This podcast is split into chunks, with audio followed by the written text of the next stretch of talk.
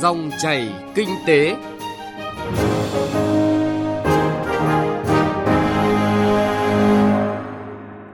Các biên tập viên Thành Trung và Thu Trang xin kính chào quý vị và các bạn. Thưa quý vị và các bạn, liên kết vùng là phát triển mối quan hệ giữa không gian kinh tế với không gian tự nhiên, sinh thái, xã hội và không gian chính sách, thể chế để tạo ra lợi thế cạnh tranh cho vùng, cho quốc gia, là cơ sở phát triển kinh tế xã hội bền vững.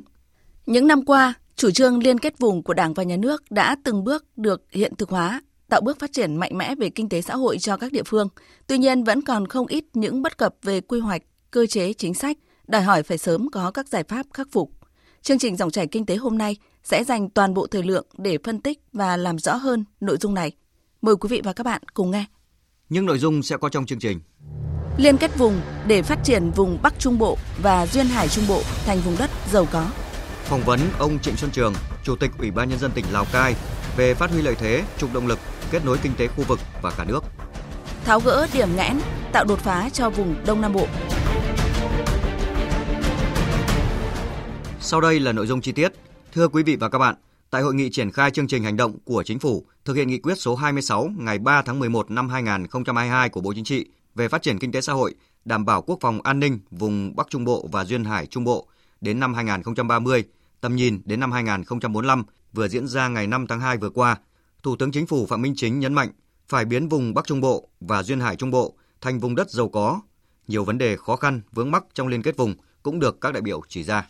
Sau gần 20 năm thực hiện nghị quyết của Bộ Chính trị khóa 9 về phát triển kinh tế xã hội và bảo đảm quốc phòng an ninh vùng Bắc Trung Bộ và Duyên Hải Trung Bộ, diện mạo kinh tế xã hội của toàn vùng đã có sự phát triển mạnh mẽ. Tăng trưởng GRDP bình quân giai đoạn 2015-2020 đạt 7,3%, cao hơn mức trung bình cả nước. Quy mô kinh tế của vùng vào năm 2020 theo giá hiện hành đã tăng gấp 9,1 lần so với 2004 nhiều địa phương trong vùng như là Đà Nẵng, Nghệ An, Thanh Hóa đã có sự bứt phá mạnh mẽ, kết cấu hạ tầng được cải thiện, đời sống nhân dân được nâng lên rõ rệt. Mặc dù vậy, nhiều hạn chế khó khăn thách thức vẫn còn đó. Bắc Trung Bộ và Duyên Hải Trung Bộ vẫn là vùng có chỉ số phát triển ở nhiều lĩnh vực thấp hơn mức trung bình của cả nước. Tiềm năng lợi thế của vùng, nhất là kinh tế biển, chưa được khai thác hợp lý và phát huy hiệu quả. Quy mô kinh tế vùng còn nhỏ, GRDP bình quân đầu người thấp, tăng trưởng kinh tế chưa thực sự bền vững chất lượng và năng lực cạnh tranh chưa cao, cơ cấu kinh tế chuyển dịch còn chậm, chưa có đột phá.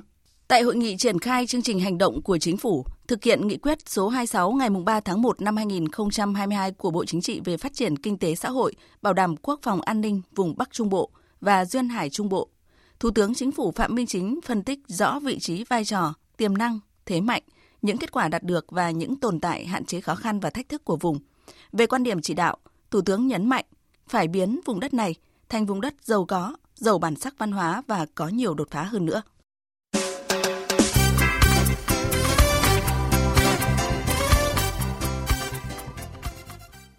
Quý vị và các bạn thân mến, ngày 1 tháng 8 năm 2022, Chính phủ đã ban hành chương trình hành động để triển khai thực hiện có hiệu quả nghị quyết số 11 của Bộ Chính trị ngày 10 tháng 2 năm 2022 về phương hướng phát triển kinh tế xã hội và bảo đảm quốc phòng an ninh vùng Trung Du và miền núi Bắc Bộ đến năm 2030, tầm nhìn đến năm 2045. Trong các nhiệm vụ giải pháp trọng tâm, hoàn thiện thể chế phát triển và liên kết vùng, Lào Cai được xác định là một cực tăng trưởng, là trung tâm kinh tế của vùng, là trung tâm kết nối giao thương kinh tế giữa Việt Nam và các nước ASEAN với vùng Tây Nam Trung Quốc. Vậy, Lào Cai đang thực hiện giải pháp nào để phát huy lợi thế trục động lực, kết nối kinh tế khu vực và cả nước? Phóng viên Đài Tiếng Nói Việt Nam đã có cuộc phỏng vấn ông Trịnh Xuân Trường, Phó Bí thư tỉnh ủy, Chủ tịch Ủy ban nhân dân tỉnh Lào Cai về nội dung này. Mời quý vị và các bạn cùng nghe.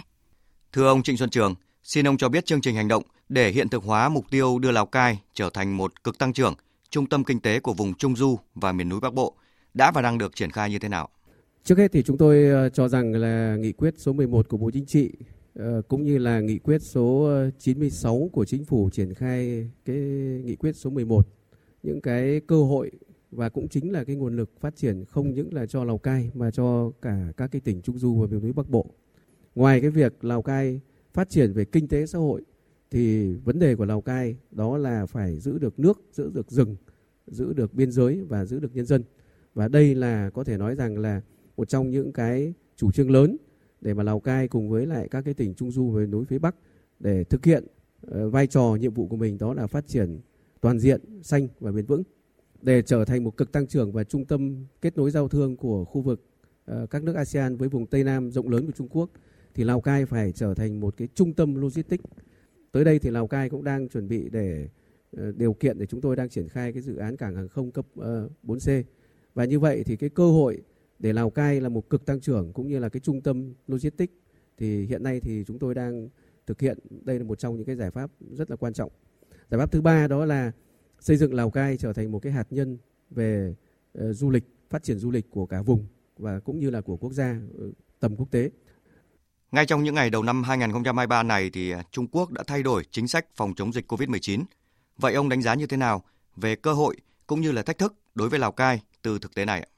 Từ ngày 8 tháng 1 năm à, 2023 thì à, phía nước bạn Trung Quốc đã có cái sự thay đổi về việc quản lý về dịch bệnh về Covid theo cái hướng là mở cửa và như vậy thì có thể nói rằng những cái câu từ ví dụ như là sự bùng nổ, thế rồi là đó là động lực thì chúng tôi rất đồng tình.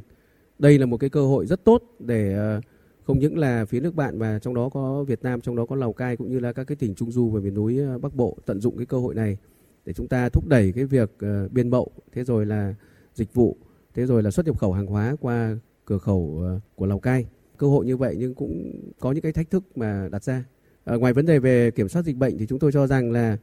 uh, khi Trung Quốc mở cửa thì đối với lại địa bàn của Lào Cai cũng là một cái địa bàn mà uh, Ờ, cực tăng trưởng cũng như là trung tâm kết nối như vậy thì chúng tôi cho rằng là cũng có những cái sức ép. Thứ nhất là về hạ tầng. Khi mà hàng hóa bùng nổ và cũng như là có tạo ra cái động lực thúc đẩy về về tăng trưởng về xuất nhập khẩu chúng tôi dự kiến là trong năm 2023 này thì cái dự báo về kinh mạch xuất nhập khẩu trên địa bàn của tỉnh sẽ đạt 5 tỷ đô la, tức là gấp uh, hai lần so với năm 2022 và từ đó thì nó cũng tạo ra cái sức ép về đối với hạ tầng. Và trong đó thì các cái một số kết kết, kết nối của của chúng ta với lại phía nước bạn hiện nay thì chúng ta đã và đang nhưng mà chưa chưa thực hiện được. Đó là cái cầu biên giới bản vược hiện nay kết nối Trung Quốc chúng ta với bạn đang tích cực để đàm phán để khởi công sớm trong cái ờ, 6 tháng đầu năm của 2023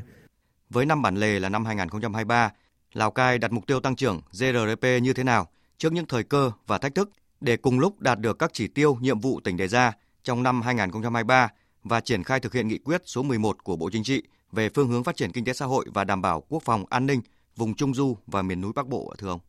Năm 2023 thì có thể là đối với tỉnh Lào Cai là một cái năm ờ, có ý nghĩa hết sức quan trọng. Cũng có rất nhiều cái ờ, thuận lợi khó khăn, nhưng quan trọng nhất là chúng ta nhận diện được và chúng ta tập trung vào để chúng ta tháo gỡ một là những cái khó khăn và chúng ta tận dụng được cơ hội thế và năm 2023 thì cũng là cái năm thứ ba để thực hiện nghị quyết đại hội đảng bộ ờ, lần thứ 16 của tỉnh Lào Cai, cũng như là nghị quyết đại hội đảng lần thứ 13 thì trong một bối cảnh chung đó là năm 2020 và năm 2021 đó là những cái năm mà có thể là bị ờ, ảnh hưởng rất nặng nề về Covid và các cái chỉ tiêu của chúng ta thì là hướng tới năm 2025.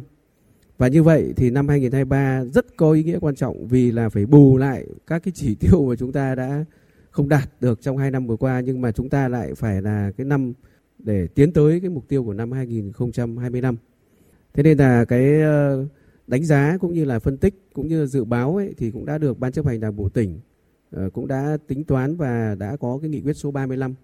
và Hội đồng Nhân dân đã có nghị quyết số 40 và chúng tôi đang triển khai là tổng số 25 cái mục tiêu và hai năm mục tiêu này cũng là hai năm mục tiêu của Đại hội Đảng bộ lần thứ 16. Nhưng mà trong 2023 thì các mục tiêu đó là mục tiêu rất cao. Ờ, ví dụ như là tốc độ tăng trưởng của Lào Cai năm 2023 thì phấn đấu là đạt 11%. Thế rồi thu ngân sách của chúng tôi thì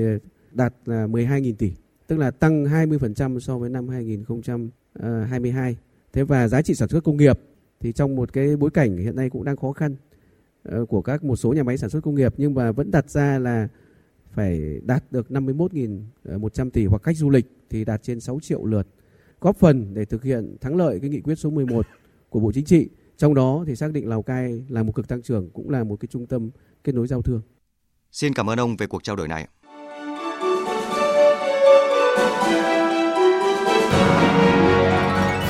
Dòng chảy kinh tế Dòng chảy cuộc sống.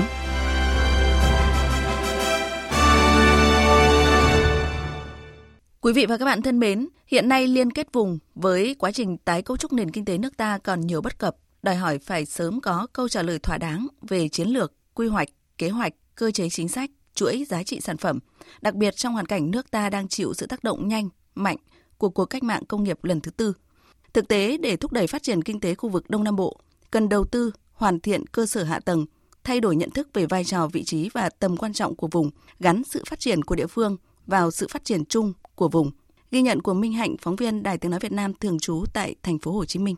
Phó giáo sư tiến sĩ Trần Hoàng Ngân phân tích, trong nhiều năm qua, vùng kinh tế trọng điểm phía Nam, vùng Đông Nam Bộ được Trung ương quan tâm, có nhiều định hướng, nhưng việc triển khai các định hướng còn nhiều nút thắt. Một số chỉ tiêu phát triển chưa như mong đợi, tăng trưởng kinh tế của vùng có xu hướng giảm dần. Cụ thể như giai đoạn 2011-2015 tăng trưởng 6,87%, thì giai đoạn 2016-2020 giảm còn 5,5%, trong khi định hướng là 9 đến 10% đóng góp thu ngân sách từ 54% giai đoạn 2006-2010 thì nay chỉ còn 46,1%, trong khi mục tiêu đề ra là 55 đến 60%. Sự giảm sút này do nhiều nguyên nhân chủ quan và khách quan như thể chế, hạ tầng, dịch bệnh. Trong đó, hạ tầng vùng không được đầu tư tương xứng với tiềm năng lợi thế của vùng, trong khi các chỉ tiêu đề ra có điều kiện đi kèm là đầu tư hạ tầng vùng nhưng lại không đầu tư. Ông Trần Hoàng Ngân kiến nghị cần có sự đổi mới mang tính đột phá về tư duy, phát triển kinh tế xã hội vùng thay cho tư duy kinh tế xã hội địa phương thông qua cơ chế điều hành và phân bổ ngân sách. Cần thống nhất quan điểm muốn đi xa và bền vững thì phải đi cùng nhau, cùng phát triển cả vùng. Ông Nguyễn Văn Lợi, Bí thư tỉnh ủy Bình Dương cho rằng về phát triển kinh tế vùng Đông Nam Bộ những năm qua, chưa có chiến lược phát triển vùng hoặc chiến lược chưa hoàn chỉnh, chưa khả thi, nên các địa phương trong vùng loay hoay tự thân vận động, mạnh ai nấy làm và làm sao đó cho địa phương phát triển. Từ đó không có tiếng nói chung trong quy hoạch, không hỗ trợ nhau hoặc hỗ trợ rất ít để cùng phát triển kinh tế vùng. Những vấn đề này cần được khắc phục. Gần đây, Thủ tướng Chính phủ chỉ đạo quyết liệt và có hướng ra sáng cho vùng như kết nối giao thông, các công trình tầm vóc quốc gia, sân bay Long Thành, đường vành đai 3, vành đai 4, cao tốc thành phố Hồ Chí Minh, Bình Dương, Trơn Thành. Nhưng chí ít 5 năm, 7 năm, 10 năm nữa mới phát huy được. Cho nên, kết nối hiện nay giữa các địa phương là rất quan trọng. Nếu chỉ huy tốt thì tự các địa phương cũng có thể bố trí vốn để cùng nhau làm, tạo thành xung lực mới. Đổi mới thật sự về tư duy trong lãnh đạo, chỉ đạo và điều hành, tổ chức thực hiện. Không còn tư duy là kinh tế tỉnh mà phải phát triển cái tư duy kinh tế vùng. Thông qua bốn cái liên kết là bố trí lực lượng sản xuất thông qua quy hoạch vùng và quy hoạch tỉnh phát triển thứ tự ưu tiên phối hợp xây dựng một hệ thống giao thông liên kết vùng. Tiến sĩ Trần Du Lịch đã có hơn 20 năm theo dõi sự phát triển của vùng này cho rằng Thực tế thời gian qua, các địa phương chú trọng lo kinh tế của mình mà chưa quan tâm đúng mức đến khai thác lợi thế vùng thông qua liên kết vùng. Với nghị quyết số 24 của Bộ Chính trị về phát triển kinh tế xã hội, bảo đảm quốc phòng an ninh vùng Đông Nam Bộ đến năm 2030, tầm nhìn đến năm 2045, các địa phương trong vùng Đông Nam Bộ và các bộ ngành liên quan căn cứ vào đây để cụ thể hóa sự liên kết, từ quy hoạch cho đến triển khai thực hiện – theo tiến sĩ Trần Du Lịch, liên kết phát triển kinh tế vùng phải thực hiện đồng bộ trên các lĩnh vực, trong đó có liên kết hạ tầng giao thông. Trên cơ sở là quy hoạch vùng rồi thì cái hệ thống giao thông kết nối vùng để nối kết cái việc bố trí sản xuất đó như thế nào và tất cả đều hướng ra cụm cảng biển số 4 là gồm có Bà Rịa, Cái Mép, cảng của thành phố Hồ Minh, Long An, Đồng Nai, vân vân. Cái kết nối giao thông vùng như vậy đó thì nó khai thông toàn bộ logistics để cho có thể là thông thương được cái vùng này. Nghị quyết số 24 định hướng sự phát triển cho vùng Đông Nam Bộ có ý nghĩa chiến lược nhằm huy động cao nhất các nguồn lực, khai thác có hiệu quả tiềm năng và lợi thế của vùng để phát triển nhanh, ổn định và bền vững, hội nhập và hợp tác kinh tế có hiệu quả với các nền kinh tế khu vực thế giới. Vâng, thưa quý vị và các bạn, kỳ họp bất thường lần thứ hai Quốc hội khóa 15 vừa diễn ra cũng đã thảo luận về quy hoạch tổng thể quốc gia thời kỳ 2021-2030 tầm nhìn đến năm 2050. Đây là việc khó nhưng rất quan trọng, liên kết vùng phải thực chất, khắc phục cục bộ địa phương. Nội dung này cũng đã kết thúc dòng chảy kinh tế hôm nay. Cảm ơn quý vị và các bạn đã chú ý lắng nghe.